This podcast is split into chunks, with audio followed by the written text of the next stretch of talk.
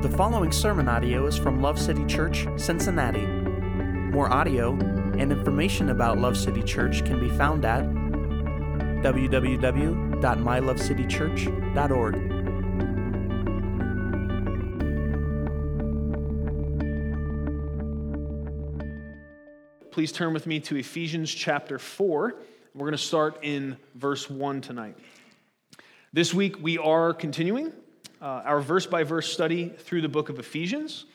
Our series is called Death to Division because one of the major themes of this letter to the church at Ephesus is that sin created a barrier between us and God, and it separated us from one another. We were made as humans to know, love, and trust God and people. And Jesus made it possible once again to fulfill this divine purpose through his perfect life, his selfless sacrifice, and his glorious resurrection. The good news of the gospel is that we are free to walk again in the purpose for which we were created. God the Father, through Christ the Son, is not just gluing back together everything broken by sin, but as he said himself in Revelation 21 Behold, I am making all things new. I told you last week that the first three chapters of this letter it lays out the purpose of the church and shows us the gospel power by which we fulfill that purpose. Chapter 4 is going to take a turn towards the pragmatic, laying out some of the practical application of the principles that we've seen so far. And so, uh, if you need a Bible, we have cases of them for free. We really like giving Bibles away. You can get one of those at the connection kiosk after the service. If you don't have a Bible with you right now to follow along as we study God's Word, we will have the verses on the screens for you, okay?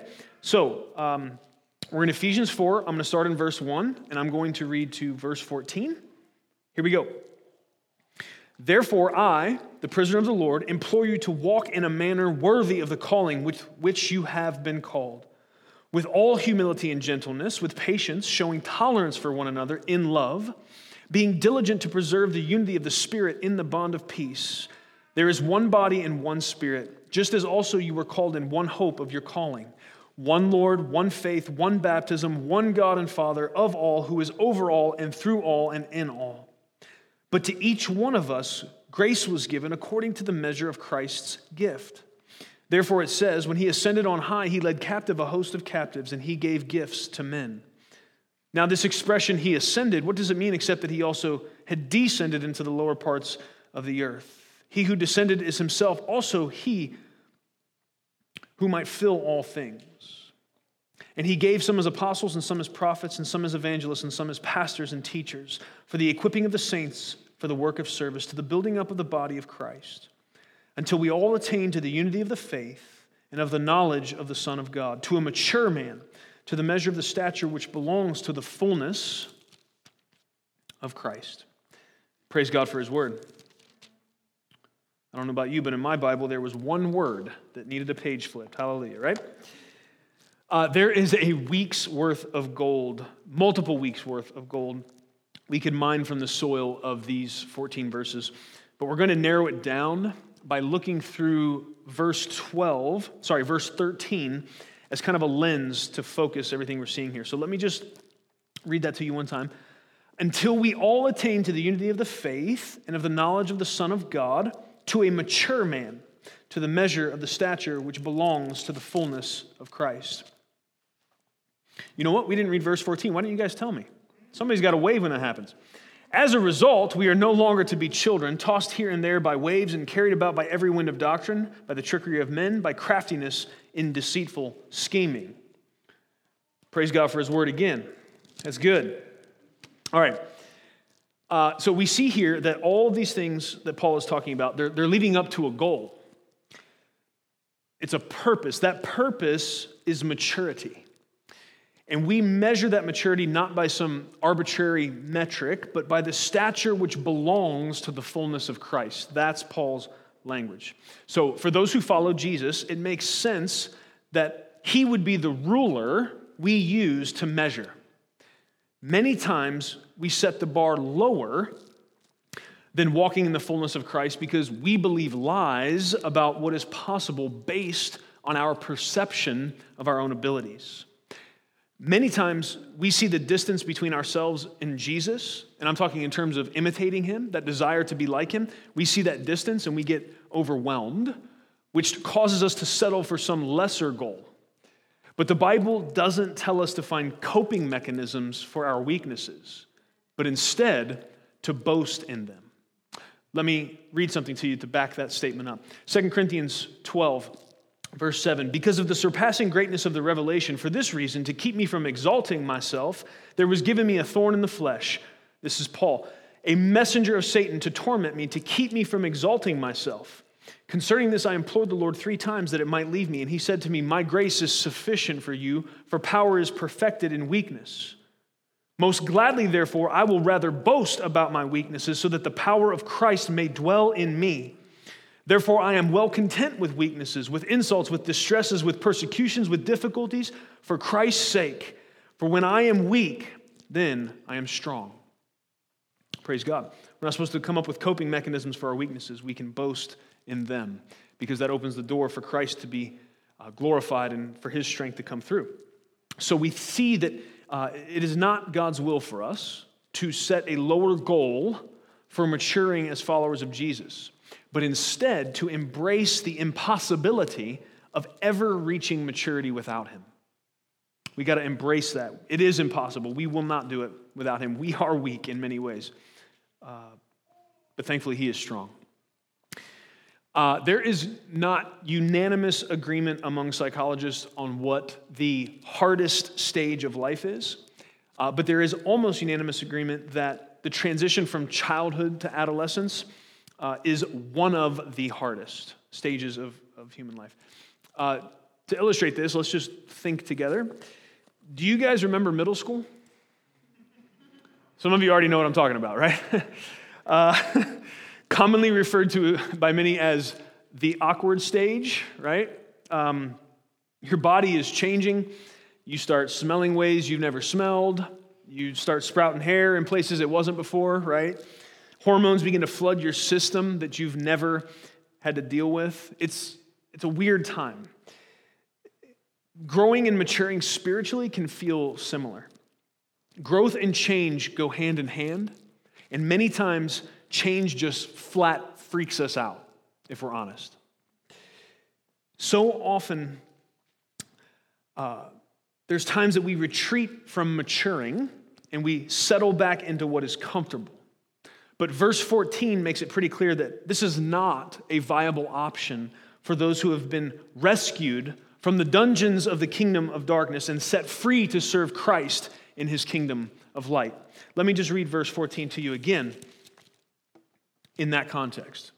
As a result, we are no longer to be children, tossed here and there by waves, and carried about by every wind of doctrine, by the trickery of men, by craftiness in deceitful scheming. The call there being, we cannot just retreat back to the comfort of being children. Here we're talking about in terms of spiritual maturity. Uh, but the, the parallels to maturing physically are, are worth noting. So, that's kind of an overview, us setting the table. So let's go to verse 1, and we're going to work through this, okay? Says, Therefore, I, the prisoner of the Lord, implore you to walk in a manner worthy of the calling with which you have been called. So, this is really saying the same thing that we've been working on in a different way.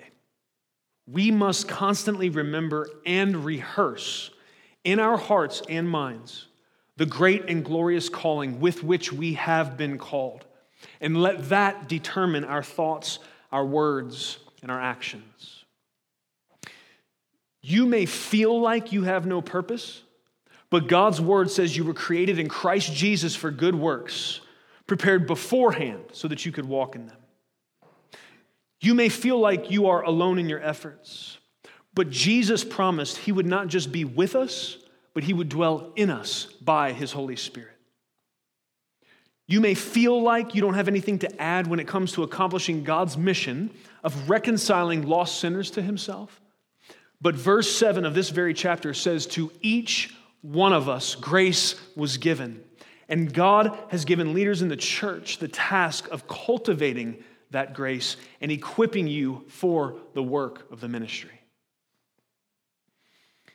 As you mature, if you don't bail out on the process, there comes a point where you transition from being irresponsible to responsible. And the major difference when you're irresponsible, you let other people bear the burden of taking care of whatever needs taken care of. But someone who is mature and responsible not only sees needs, but meets them. There are a lot of people who are good at seeing problems that need a solution and think that makes them mature. But maturity is not just seeing problems and pointing them out, it is stepping up to shoulder the responsibility of bringing an answer. How do you think it would go for me if I walk in the house and tell my wife, Natalie, hey, babe, the trash needs emptied, and then I strike a superhero pose, hands on my hips, expecting her to be so thankful that I noticed the trash needs to be emptied? Right? How do you think that's going to go for me? She's probably going to say something like, Do you need me to draw you a map to the outside trash cans where the trash goes? Right? She would say something like cute and sassy like that because she's kind of cute and sassy. So I like it. It's, it's fine. She's funny. I would probably get a reality check real fast, right? And rightly so. You understand what I'm saying? If we've been called to follow Christ, then walking in a manner worthy of that calling is going to mean maturity and taking responsibility. Jesus didn't roll up to the Father one day and say, Hey, did, did you notice that like all of humanity is jacked up because of sin? The scriptures say that the Lamb of God was slain before the foundations of the world. And what that means is that Jesus knew what it would cost him to save us before he ever made us. Jesus has set a good example of not just noticing problems, but doing something about them. And he's the one we're following. We're going to take verses 2, 2 through 10 together because they, they can be and are going to be bundled as we approach them especially through this lens. So, verses 2 through 10, what we see here is some specific responsibilities of the mature believer, but also a reminder that the motivation and power to walk out these responsibilities comes from outside of us. So let's read again where the motivation and power comes from. That's going to be verses 4 through 10. Then we're going to come back up to verses 2 and 3 to see um, what we have been motivated and empowered to do. Okay? So, verses 4 through 10, let's read those first. I'm saying this is the motivation and, and, and the, the power that we need to obey the verses above. Verse 4 There is one body and one spirit, just as also you were called in one hope of your calling, one Lord, one faith, one baptism, one God and Father of all, who is over all and through all and in all. But to each one of us, grace was given according to the measure of Christ's gift. Therefore, it says, when he ascended on high, he led captive a host of captives and he gave gifts to men. Now, this expression, he ascended, what does it mean except that he also descended into the lower parts of the earth? He who descended is himself also he who ascended far above all the heavens so that he might fill all things. So we see here that we have one Lord, one faith, one baptism, one God and Father who has unified us through the finished work of Christ who died and rose again. That's what it's talking about. He who ascended also descended, okay? But mixed in here, we have language about each one of us having grace given individually, right? So, so what gives? What, what is, why is all this together? Why is it laid out in this way? Here's, here's what we're talking about. We are the body of Christ, broadly, but we are also members in particular. And these verses show us that the mission Jesus gave all of us is designed to include the participation of each of us. So, what specific element of our obedience are we talking about here? What must each mature believer take responsibility for so as to accomplish the purpose for which we have been joined together as the church of God? That is what verses 2 and 3 are going to tell us. What is our responsibility as mature believers? With all humility and gentleness, with patience, showing tolerance for one another in love, being diligent to preserve the unity of the Spirit in the bond of peace. Notice that we are called to preserve the unity of the Spirit in the bond of peace. We do not create the unity. Verses 4 through 10 say Jesus already did the heavy lifting to create this unity among us. He made this possible through his life, death, and resurrection. We're not going to create this. We don't have that kind of power, but we are called to preserve it, to care about it, to understand that it's a real thing that needs to be nurtured. However, we must each one of us, by the grace of God, walk in humility and gentleness and patience, showing tolerance for one another. And all of these things can be summed up in our call to love one another. Everybody who wants to be a mature follower of Jesus and not a child, I want you to say this. Unity is my responsibility. Go ahead. If you want to be a mature believer, say, Unity is my responsibility. Amen. That's good. Now, this is true in your home, this is true in the local church, and it's true in the church globally. This actually taps into one of the core values here at Love City Church. We believe that unity is a key element of what the body of Christ is called to cultivate in the world. And we, we identify that in three places. First of all, in your home. If we don't have unity in our homes, it's going to be very hard for us to come together collectively as the local church and have unity. If we're already letting seeds of discord uh, run amok and, and uh, all of the demonic influence that comes from letting strife just go unchecked, if we're letting that go in our homes, it's going to be very hard for us to come gather together and be unified for the uh, mission of spreading the gospel. Uh, aside from that, uh, I don't know if you've ever lived in a home full of tension and contention. Uh, but it's a terrible environment. It's not what we were created for, and it's, it's really horrible. So, we, we believe that that's true in the home. It's true in the local church. Uh, it gets a little more complicated at this stage, right? Um, at least at your house, hopefully for the most part, uh, you have tender feelings of affection towards the people that live there under your roof. Hopefully that, uh, you know, you're committed to one another and, and you're probably got some similar likes and it's pretty easy to see that we're our life is tied together and we're going in the same direction. When you come to the local church level, it's, it's harder to see those things. Uh, we, we got a lot of difference, a lot of variety. I think God rejoices in that, and that's part of his design. Uh, in, in, diversity, there is strength. But uh, it, makes, it makes the job harder. It makes, it makes us preserving that unity in the bond of peace. It, it makes us rely more on the grace of God. It's not going to be as natural for us. Uh, and then in, in, the church globally, it gets, it gets real hard because um, groups of Christians like to get very particular about certain doctrinal neat nick things and they like to throw rocks at each other because they forgot that we all have one enemy and his name is Satan.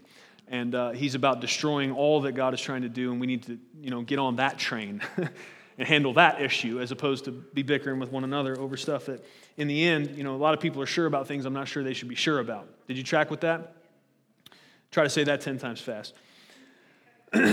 I made it through it one time fast. I'm feeling pretty good right now. So, so how do we walk in this responsibility? How do we walk out this responsibility as mature believers to preserve the unity of the Spirit in the bond of peace? How do we do that? Okay, there's, there's probably more ways. I'm going to give you a few. Uh, the first is to believe what you just said. I just asked you that if you want to be a mature believer and not a child, that you would that you would say out loud that unity is my responsibility. And so the first step is to believe that, is to really grab a hold of that and believe it. Romans 12, 18 says this If possible, so far as it depends on you, be at peace with all men. So, what that means is don't wait for the other person to come to you, right? Blessed are the peacemakers according to Jesus. Blessed are those that go and actively seek to make peace. Not just, I'm going to stand here in my little square, and if you, if you want to come approach me and make peace with me, well, that's fine. We're supposed to be active and, and aggressive. Uh, it, might sound counterintuitive, but sometimes you got to fight for peace. Amen. This phrase, if possible, so far as it depends on you, that doesn't sound like, you know, sending someone a text that says, hey, we cool? You know, and if they don't respond well, then you get to say, well, there, I tried. See, they're being unreasonable. If possible, so far as it depends on you, this is the phrase, if possible, so far as it depends on you, that sounds to me like you, you pray like crazy and you ask Jesus to help you walk in peace and unity, even with people that you struggle to like. I know some of you are just so amiable and nice and sweet that you've never met somebody you struggled to like, but there's a few of us out here that aren't just that naturally sweet. I guess I found a few, a few uh, people to commiserate with there. All right. Um, even people that struggle, you struggle to like, because here's, here's the deal. When, when you're walking in this type of maturity, you aren't willing to push blame off on them and expect them to fix the problem. Okay? And if we all got a hold of this type of tenacious and mature perspective, the devil and his pitiful little bag of tricks that he uses to sow discord among us, it wouldn't stand a chance. If everybody was grabbing a hold of as much as it has to do with me, be at peace with all men. That means whatever it takes on my side, I will exert every effort possible to make peace with every single person, even if they're acting like they don't want to have peace with me. Now, the scriptures are very wise. God is very wise. And that's why he said, as much as it has to do with you, be at peace with all men, because you can't make everybody join you in that effort of making peace. But you can, even, even if you do everything you feel like you can, you pray your guts out, you, you're on your face before the master, and you ask him to anoint you and help you to be a peacemaker after uh, the fashion of him, and, and the person still doesn't want to come and meet you there and doesn't want to make peace with you, that doesn't mean the position of your heart changes, that now you get to just close that off and decide, I'm done. Then we just move into a, a position of we, we submit that situation and that person to the Lord, and we ask Him to move on their hearts and still desire that reconciliation and that peace that comes. We never get off the hook of caring about cultivating unity and peace among us. Uh, that's just the mature perspective. I understand that we could be children and, and expect everybody else to do it and, and, try to shirk the responsibility, but we're just talking about what the scriptures are talking about today, was what, which is what mature Christ followers do. That's just where we're at today. Everyone okay with that? All right. Amen. So the first thing is believe what you said. Unity is your responsibility. The second is to deal with offense quickly and properly. I'm going to read you something from Matthew 18. It says, If your brother sins, go and show him his fault in private. If he listens to you, you have won your brother. But if he does not listen to you, take one or two more with you, so that by the mouth of two or three witnesses every fact may be confirmed. If he refuses to listen to them, tell it to the church. And if he refuses to listen even to the church, let him be to you as a Gentile and a tax collector. So here's what that means. If you have a problem with somebody, quit going around and venting, because that venting is just another word for sinning. No amens? Really? On that one? Okay. Thought I had a real grand slam there. No, I knew what was going to happen. I'm going to press it even farther. We need to quit veiling, trying to cover hypocritical gossip as prayer requests, because that is an immature excuse to skip this process Jesus gave us for conflict resolution. If you have an issue with somebody, you have two people you can go talk to about it Jesus through prayer and that person. If you aren't upset enough about the issue to gather the gumption to go talk to the person directly, then just forgive them and move on because it must not be that big of a deal. It's much easier to go talk to somebody else about the thing that you're all steamed up about than it is to go have to actually confront the person that the issue's with. And, and Jesus is so smart he puts roadblocks in the way to help us get our heart right before, because sometimes, sometimes, okay, I'm gonna blow your mind here. Sometimes you get offended over stuff that you shouldn't be offended about. It ain't even that big of a deal. You okay with that? That's happened before in your life. We do, don't we? Sometimes we're foolish. Sometimes we're quick to anger and, and, and quick to speak and slow to listen. Sometimes we just reverse James, get it all twisted up. So when, when you are committed to, for the sake of unity and obedience to Jesus, only dealing with conflict the way that he is commanded, if you're only going to be talking to Jesus or that person about it, and you have to actually grapple with the reality of, okay, I'm going to have to go have this difficult conversation, um, that might make you realize you're not as offended as you thought you were, and that you can just forgive them in light of how much Jesus has forgiven you of.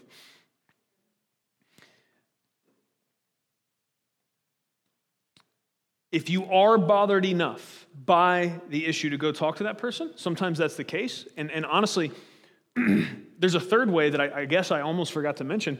There's a third way, which is bottle it up and just talk nasty to yourself about it and just let it build up as like poison in your heart. That's definitely not an option because that totally contributes to disunity and discord and everything Satan really likes.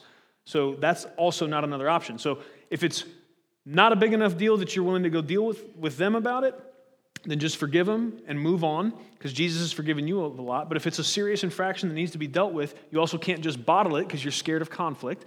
If you do need to go talk to them, go do it. Make sure you do talk to Jesus first through prayer and ask Him to help you go humbly and for the purpose of resolving the issue and preserving the unity that He purchased with His blood. Okay, because motive matters. Just because you get ticked off enough to go shoot off at the mouth somebody doesn't mean you're following Matthew 18. Because the point is to seek for reconciliation and restoration. That's always the point of going to have that. Sometimes conflict is needed. Unity, from a biblical perspective, is not a lack of conflict. It's a gospel centered motivation to work through and commitment to work through conflict by the rules that God has established out of a motivation of love. Okay? Now, one more time for the people in the back. Metaphorically, of course, doesn't matter where you're sitting in here. If you don't go talk to the person who you believe has sinned against you, don't go talking to other people about it. Satan uses this kind of foolishness to harm families and churches all the time. It's a very common tactic he pulls out of that pitiful little bag of tricks he's got, okay? So don't play into that. Now, quick caveat that needs to be said. If the sin committed against you is criminal in nature, or there is legitimate danger in confronting the person, Romans 13 says that God has given governmental authorities a sword to deal with those issues. The point being here that even church leaders should not handle discipline on our own when crimes have been committed. God has given the government authority to dispense justice in those cases. Does everybody understand what I'm saying? Okay, that's very important. Third, forgive quickly in light of all that you've been forgiven. I'm talking about three ways that we, as mature followers of Jesus, can walk out this responsibility we have to preserve the unity of the bond of peace. Forgive quickly in light of all you've been forgiven. There's so many things I could say about this, but there's just literally nothing better than Jesus' parable on the matter. So I'm just going to read that to you. Uh, it starts with Peter coming up and basically doing kind of what I was trying to do with Natalie in the trash. He's trying to say something to impress Jesus. it's really funny.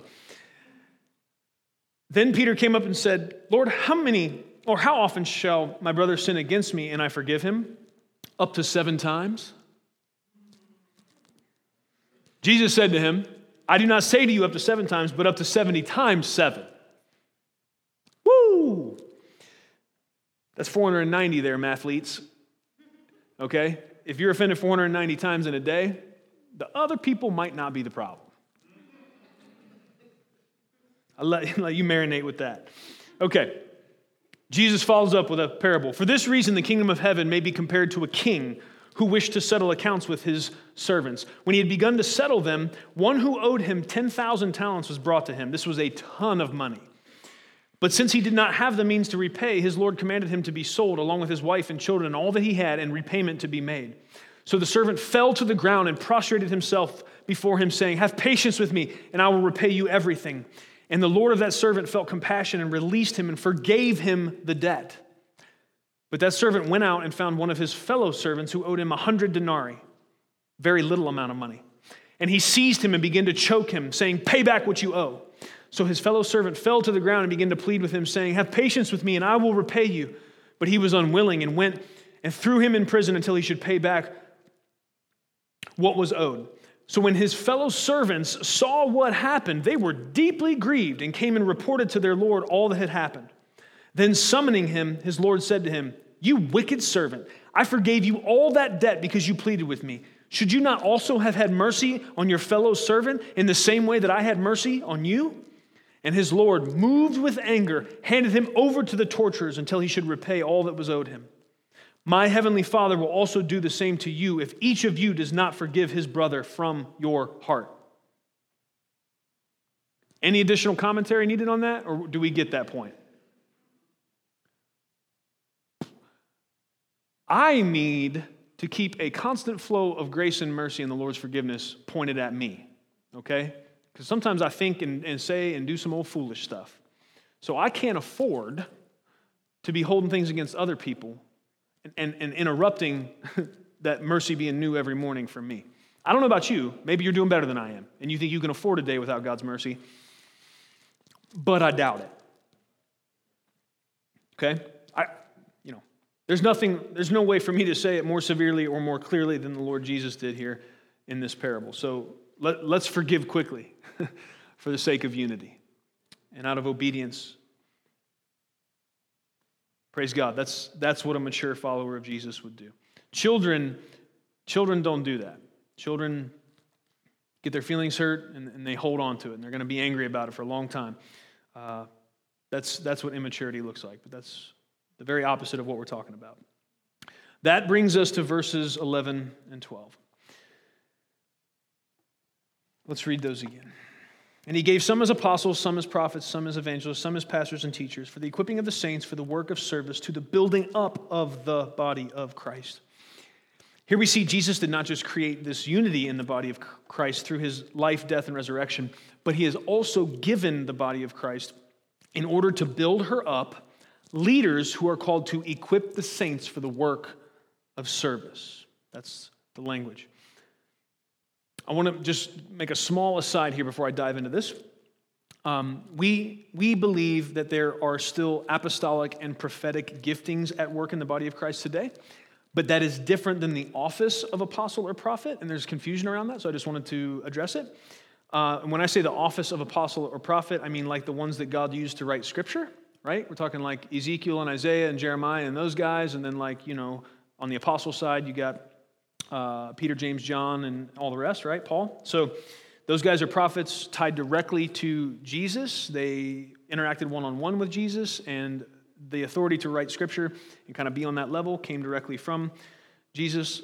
Um, OT prophets kind of stand different than somebody that might have a gifting of prophecy today. So, what does that mean? What, what does it look like? Those with an apostolic gifting they would tend to be good at things like planting churches, maybe providing leadership for networks or groups of churches, but they are not on the same level of authority as the 12 apostles of Jesus. That's important because there are people that are confused about that. There are guys that think they are on the same level as the apostles uh, that rolled with Jesus and wrote Scripture, and they think that when they speak, it carries the same weight as Scripture, and that is dead wrong. Okay? Uh, those with a prophetic gifting, they tend to declare God's word with a special urgency uh, and clarity. They may tend to uh, be used to challenge the body of Christ um, in times of apathy. They may also have some spirit revealed insights about where things are headed, but they are not on the level of authority that the Old Testament prophets who wrote Scripture are. Okay? So there is those gifts are still operating in the body of Christ for the building up and equipping of the saints, but it's not the same as the office of those apostles and prophets that we see in the scriptures. Okay, uh, Book of Revelation is pretty clear. Nobody's writing any more scripture. Nobody else is saying things that are on the level of scripture. God's word is full, it's revealed, it's authoritative, and it's done. Okay. Um, I don't know if he's writing more for us to read later when we get to eternity. That'd be great. Um, eternal Bible study, I'm down for that. But right here and now, the book is closed um, in terms of adding anything. So that's real important because people can get a little screwy, okay? So let's not do that. Now, these verses lay out in a condensed format what the rest of the scriptures all harmoniously declare. God's intention is not to have a group of elite professional ministers do the work of the ministry while other believers just give finances regularly and sacrificially so that those guys can be paid. That's not the model. Now, let me say this so as not to overcorrect. We all should give regularly and sacrificially in light of all Jesus has done for us. That's clearly commanded in the New Testament. Okay, good. Amen. People always like that when you talk about money, you know, because it's just an exciting subject. So, we should, I got no problem saying it, we should all give regularly and sacrificially in light of all of Jesus has done, man. Jesus gave a lot. Jesus gave till it hurt a lot. I'm going to give till it at least hurts a little.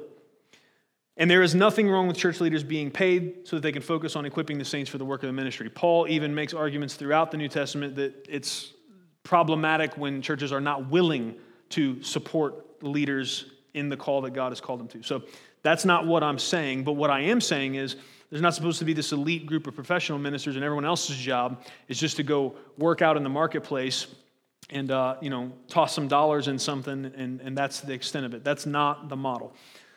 The biblical model is that the church leaders care for and cultivate the grace that verse 7 told us was given to each believer, equipping them to fulfill the Great Commission.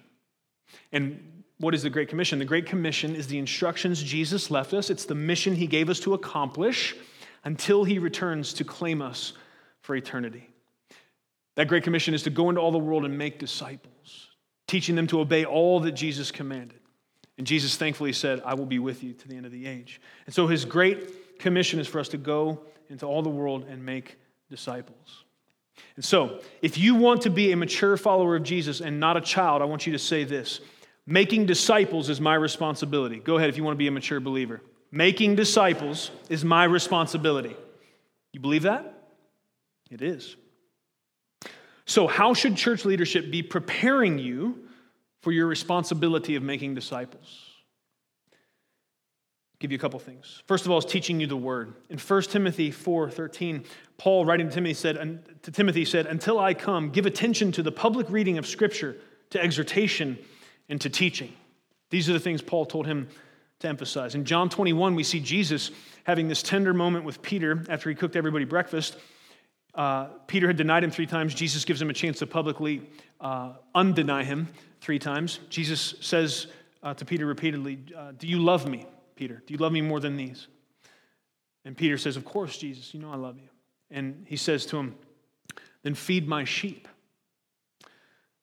And what he's talking about there, we know from the rest of the Word of God that this, this Word of God is, is the bread of life. That when we're talking about feeding God's people, spiritual nourishment, it comes from His Word. And so that is a primary responsibility of church leaders is to teach the church of God the Word of God. We see that from Paul's instructions, we see it from the way that Jesus talked to Peter, what he emphasized. That's not the only thing he said. We'll hit that in a second. So, teach you the Word of God. That's how church leaders, one of the primary ways they should be preparing you so that you can step into the responsibility and role as a mature follower of Jesus of making disciples. Okay? Second is to care for your soul. Hebrews 13, 7, uh, sorry, Hebrews 13, 17 says that church leaders are supposed to keep watch over your souls as those who will give an account. And so that means that those who God calls to be leaders in the church, I'm just using that broad term because I don't want to say all, depending on your count, four or five. There's some people that think would call that the fivefold ministry apostle, prophet, evangelist, pastor, teacher. There's some that would combine pastor and teacher. That's one of those things that people like to argue about. I'm not going to argue about it with you. So, amen. Uh, I'm just broadly calling those leaders in the church, okay? So they, they are charged with um, keeping watch over the souls of people. And so that, of course, includes prayer. That includes uh, knowing what's going on in people's lives and, and taking them before the throne. That's um, just praying for people in, in, general and asking God to, to help them, be with them. That's a, a serious part of what church leadership is supposed to do in, in training and, and moving people towards uh, this maturity in God. It's interesting that um, the word equipping here, that uh, we see it's in the Greek, it, it, carries with it a connotation of like um, mending what is broken to some degree. And that's real interesting because in caring for the souls of the people, uh, what church leaders are supposed to be doing is um, loving them and helping them through difficult situations helping them to heal brokenness that sin has caused in their life, either if it's whether it's your own sin or it's sin committed against you, whatever that brokenness is, church leaders are supposed to be helping to bring healing to that so that you can be healthy enough to go and help others heal, right? Because when somebody's busted and bleeding and all messed up and, and, and in a real bad way, it's very hard for them to then go and be pouring out of that condition help and healing and blessing uh, to other people and to be a part of making disciples. And so, in caring for the souls, caring for the, the, the, emotions and the whole person, that's part of what church leaders are supposed to do. They're supposed to be praying and they're supposed to be uh, mending And, and that comes through pastoral care, that comes also through prayer, and comes through uh, bringing the truth of the Word of God to bear into difficult situations. Um, not easy, uh, and it, it'll teach you real quick how much you need the Holy Spirit's help, for sure. Thirdly, uh, church leaders are supposed to challenge you to mature and embrace your God given purpose. Where do I see that? Well, in John 21, back to Jesus and Peter, uh, he did say, Peter, did you love me? And Peter said, Of course I love you. And he did say, Feed my sheep. But then one of the times of the three, he said, Shepherd my sheep. Shepherd my sheep. And you'll see that language all through. Peter really grabbed onto that. that. That conversation with Peter, you can tell, impacted the whole way he thought about the dynamic of church leaders loving and serving uh, the church of God because his language is almost, he almost just glues to that idea of, of being a shepherd. Uh, if you look at the epistles that he wrote, very, that was very cemented in his mind. I'm sure it was uh, for obvious reasons because of the way that interaction went. But that shepherding of the sheep, part of what that is, you know, when, when, when a shepherd is leading sheep, um, sometimes sheep don't know where to go. Sometimes sheep fall in holes. Sometimes sheep will try to eat stuff that'll kill them. And they need, you know, that's why shepherds carry a rod and they kind of, you know, knock them along and here we go. Come on here's green grass that's going to help you. Here's fresh water that's going to be good for you. Uh, avoid that hole right there please so that we don't have to dig you out of that. Uh, that's part of the job of a shepherd. And so that's all of that what it kind of looks like is that's there's this prodding idea. Hebrews 10.24 picks up that language where it says spur each other on to love and good works. That's a that's a common uh, commandment for all of the body of Christ, but definitely something that leaders in the body of Christ should be doing, shepherds should be doing, is pushing, spurring uh, people on, making sure they're not running backwards, uh, make sure they're not just sitting down on the path, uh, taking a rest, you know, and, and not progressing, walking along, and maturing in this race that Jesus has called them to. So it's, there's an there's a idea that church leaders should be challenging. And what, what, is all, what are we talking about? This is all of the ways that church leaders should be um, helping equip the saints for the work of the ministry. So I'm giving you some real practicality of what that looks like. That also looks like helping you see that in taking responsibility to love others, to love others and help them know Jesus, you're going to find more joy and peace than you ever will find focused on yourself. Um, just that's that's part of the you know apostles and evangelists and, and pastors teachers if they're really faithful to Jesus and they're really teaching the Word of God, one thing that they're going to be doing constantly in trying to love the sheep is to convince them that their greatest joy is going to be found in serving God and serving others. And that's a very that's counterintuitive. That goes against every natural fiber of our being, right? Um, we're very much like survival geared. It's like I'm going to get mine, and if anybody else gets some, fine. Uh, but that's not really what true joy and purpose looks like. Uh, Jesus said, we like this verse at Christmas time, but we tend to forget it other than that, that it's more blessed to give than receive. And that is a universal principle that if we embrace it, and uh, by you know you're going to have to start walking that by faith because you're probably not just going to believe off rip that you laying down your life and sacrificing for the good of others is going to lead to more joy than you doing everything you can to get everything you think you want. It's, that's a very hard pill to swallow. But if you'll start to walk that out by faith and trust Jesus and uh, mature and walk in that path, take that responsibility upon yourself, you'll, you'll see that His word once again will be proven true. Is there anybody in here that can witness to that? That you've maybe done both? You've done the whole uh, "I'm gonna get rich or die trying," or you whatever it looked like for you. Uh, I'm gonna get mine, or I'm gonna be about me and, and doing my thing. You've done that, and you've you know you've seen how much happiness and fulfillment and joy and peace you got from that pursuit. And then you've also tried to faithfully follow after the model of Jesus and serve others and love others and lay down your life to uh, give instead of receive. And you've, you've seen the joy and peace that comes from that. How, how many of you could say, yes, Jesus is actually right about this? Anybody seen that out there? Praise God. That's awesome. Chalk one up again for the Lord. We haven't found one yet where he didn't get the point, but I don't think we will, right? Amen. So, everything that I just said, those three things about leaders equipping uh, saints for the work of the ministry, this it practically it has a couple practical applications for the way we approach things here at Love City Church that I just want to share with you because we're here and it makes a lot of sense. So, one thing I need you to know, want you to know, is because of the model laid forth in the scriptures, because of the way the Bible talks about this, that church leaders are called to equip the saints for the work of the ministry. They're supposed to be pushing you towards the Great Commission and, and, and making disciples. So, so what we're not going to do is we're not going to depend on like really great marketing techniques to draw people to an awesome consumer experience on Sundays that we hope they'll come back to. Okay? And I don't have anybody in mind when I'm talking about that. I just know that that is a model. I know sometime during the late 80s and 90s, we began to believe that Sunday services was like our best primary evangelism tool. And uh, that can lead to problematic implications in the way we do things, okay? The Sunday service, at least for us, is not primarily evangelistic in nature.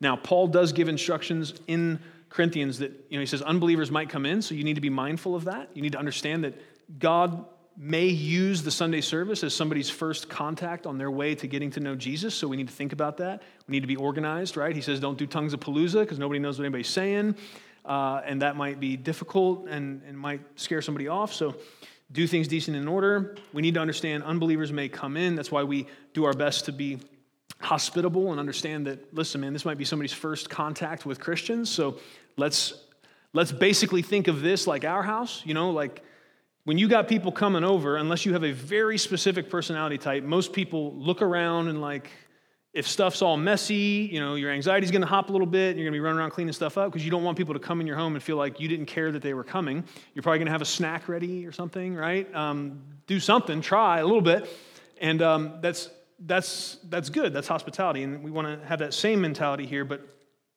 not take that into a place where we're depending on some, some gimmicks and tricks uh, thinking that that's going to fulfill the Great Commission. Because um, it won't. So, the, the primary focus is to continue equipping you for Sundays, is to continue equipping you to go from here, to mature, to be ready to take on the responsibility of sharing the gospel and walking with people as they learn what it means to serve Jesus. Because that is what making disciples looks like. So that's primarily what we're doing here on Sundays. Are we aware that somebody that does not yet know Jesus may come in? Yes. If you're here today and that's you, welcome. We love you. You are welcomed here. Just want you to know that we didn't build this whole thing and we're not doing everything we're doing to try to impress you um, in, in hopes that that's going to somehow manipulate you into following Jesus, because that's not how it works. Um, people coming to follow Jesus uh, is a work of the Spirit of God upon their heart, and it's, it's a miracle, and it takes God's uh, moving. And if we think we can build something fake that's going to trick you into that, it, that would never work. And so that's not what's happening. That's not what's not. That's not what's going to happen. Uh, and I say amen to that. Yeah. So amen. So this is why this is why we don't tell you at the end of every service to invite someone to gather with us next week. We tell you at the end of every service to go tell somebody about Jesus because we're equipping you for the work of the ministry. We're equipping you to answer the Great Commission. The, the, the deal is don't, we, the best case scenario is not that you bring somebody here to, to hear somebody that you think is good at preaching. And maybe that's if we had a visiting preacher. Um, but that's not what we're about, right? That's not what we're doing. That's not what this lays out for us as, as the pattern. Let me be clear. I'm not saying you can never invite someone to gather here with us on a Sunday without first leading them to Christ and, and helping them learn to be a disciple. Okay? I'm not saying you can't do that. But I am telling you, the best case scenario is that by the time you invite someone to come gather with us here, you have shared Jesus with them and that you are seeking to walk with them and teach them what it means to follow Jesus. That is what this lays out as the pattern. Not that we set this up to, to make it easy for you so that you never get in a situation where you're nervous and you can just bring people to the cool thing and kind of shove them off to the professionals. Okay? That's, you all said it's my responsibility to make disciples. I know I kind of made you, but you said it. So, what are we going to do here? um, along those lines, I want you to know that even, even though it is the leadership of the church's job to equip you to do the work of the ministry, to answer the Great Commission, and that's going to look different for every person. Different people are going to have different approaches to that.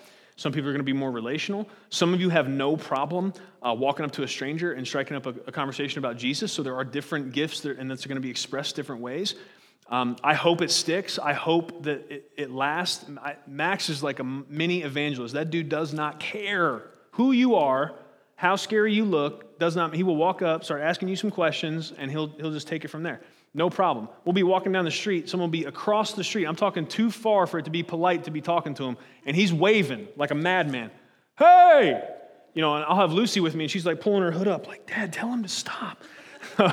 so, you know, people are different and uh, they're going to approach this differently, and that's okay. I'm not, I'm not saying there's a one size fits all, but here's the one size that does fits all. That wasn't the right way to say that. Here's the one size that does fit all go and make disciples. That's for everybody. we we do have some tools to try to help you. Uh, first of all, I'm not sure if, if you're aware, out at the connection kiosk, we have these cards, okay? And you might say, hold on, I thought you said the, the first goal wasn't to invite someone. Well, it's, it's not necessarily. Uh, it's, it's not a bad thing to tell them, hey, I'm a part of this, this gospel centered, faithful church that really loves Jesus, and we're about what Jesus is about, and that's cool. But on the back, what we've done is we've put a space for your name and your number or email. And so we're hoping that you'll carry some of these and you'll have it filled out so that when you talk to somebody about Jesus, maybe you can only have a two or three minute conversation. Maybe you only get to share a part of your testimony, but the conversation goes well. It seems like maybe that person is a person of peace that wants to hear more, and you're like, hey, here's my number. And they're going to remember what it was for. And then this will give them an opportunity to maybe look on the website, see some of the resources we have there. Uh, and because all of that is geared towards accomplishing this one mission. Everything we're doing is about one thing it's about loving God, loving people, and making disciples. That's what we are doing. Flat out. Okay? So those are at the connection kiosk. I would encourage all of you take a couple, fill them out, have them with you. Expect God to open doors for you to have conversations. Pray to that end. Amen? Uh, something else that we're doing consistently is we're trying to uh, put content onto social media that you can take and use. Uh, there's a button on there that says share. I'm not sure if you've seen that, but uh, that's a good one. I'm kidding, actually. A ton of you have caught on to this and you do really good at it. But I want you to know that we think through every single thing we post and we try to make sure there's a lot of things that you could take and grab and stick it on your wall that you don't have to, or your feed, or whatever language you want to use you could take that and stick it on there, and now all the people that you know that the rest of us don't know are now going to have an opportunity to see that gospel centered content. And so we're not just throwing that up there. That's not a primary tool we're trying to use to draw people to come to Sunday gatherings. That's not really a marketing tool. Everything that we're putting out there is, is A, to encourage you to keep spurring you on to maturity and to grow and take on more responsibility as a follower of Jesus. Uh, there's things that we're going to put on there that, yeah, are going to make people. Um, aware that we exist in case they are looking for a group of gospel centered, Jesus loving people to be on mission with, like, yeah, come on. But primarily and ultimately, what we're looking to do in everything that we put out onto the internet is we're looking to connect people to Jesus that are not connected to him. We're looking to share the truth of God's word. And uh, in doing that, and us putting that out, you can use that. Now, I know some of you don't feel, you know, listen, do I understand that social media can be a portal to like the gates of Hades? Yes, I understand that it can go that way. Um, but, you know, it's one of those conversations we have to have about receive, reject, redeem, right? What are we going to do? Are we just going to flat out reject it and say social media is actually, you know, all of the cords for the interwebs run down to hell itself and like, you know, Satan's running the internet? Do we believe that? Eh, probably not. Is it a communication tool that we can redeem? Does it have some problems? Are there things we need to watch out for? Yes. We can't just receive it wholeheartedly. We can't take everything on the internet and say, yes, all this is good. We affirm that, right? But we can redeem it. And we have the possibility for communication uh, and to get the gospel out in ways that we never have uh, in the history of mankind. And honestly, I think Jesus expects us to do something with it. So I would just submit that to you for prayer. Maybe there's reasons you're iffy about that. and if you are, if there's something I'm missing, come, come tell me. I'd be happy to talk about it, okay? Here's the grand finale, the big point of today it's that Jesus has called us to be mature disciples, not easily distracted children. And in order to walk in a manner worthy of that calling, we must be willing to take responsibility for unity among us and for the mission given to us. May we be a mature and responsible people who walk in a manner worthy of bearing the name of Christ for his glory and our good. Amen. Amen. Let's pray. Father, we come before you now in the name of Jesus. Thank you for the first half of Ephesians chapter 4. Thank you, God, for this in your face kind of truth that we uh, came across today. Thank you, God, for uh, bringing things to our attention that, that need to be brought to our attention. Thank you, God, for laying upon us the responsibility of maturity. God, I think so often we, we have a tendency to kind of shirk these things, to, to push off onto other people the responsibility. And uh, God, we know that that's not what you've called us to. We want to be mature followers. We want to not act like children that are tossed to and fro by the waves of situations in this life and every false doctrine. God, we want to be rooted in what you're rooted in, and that's in, in love and in the truth of your gospel. So please help us with these things, God. Um, Lord, please, by the power of your Spirit, we ask that you would put within us a burning desire to preserve unity among us. God, may we see it with the same level of importance you do. Lord Jesus, I want to join you in your prayer.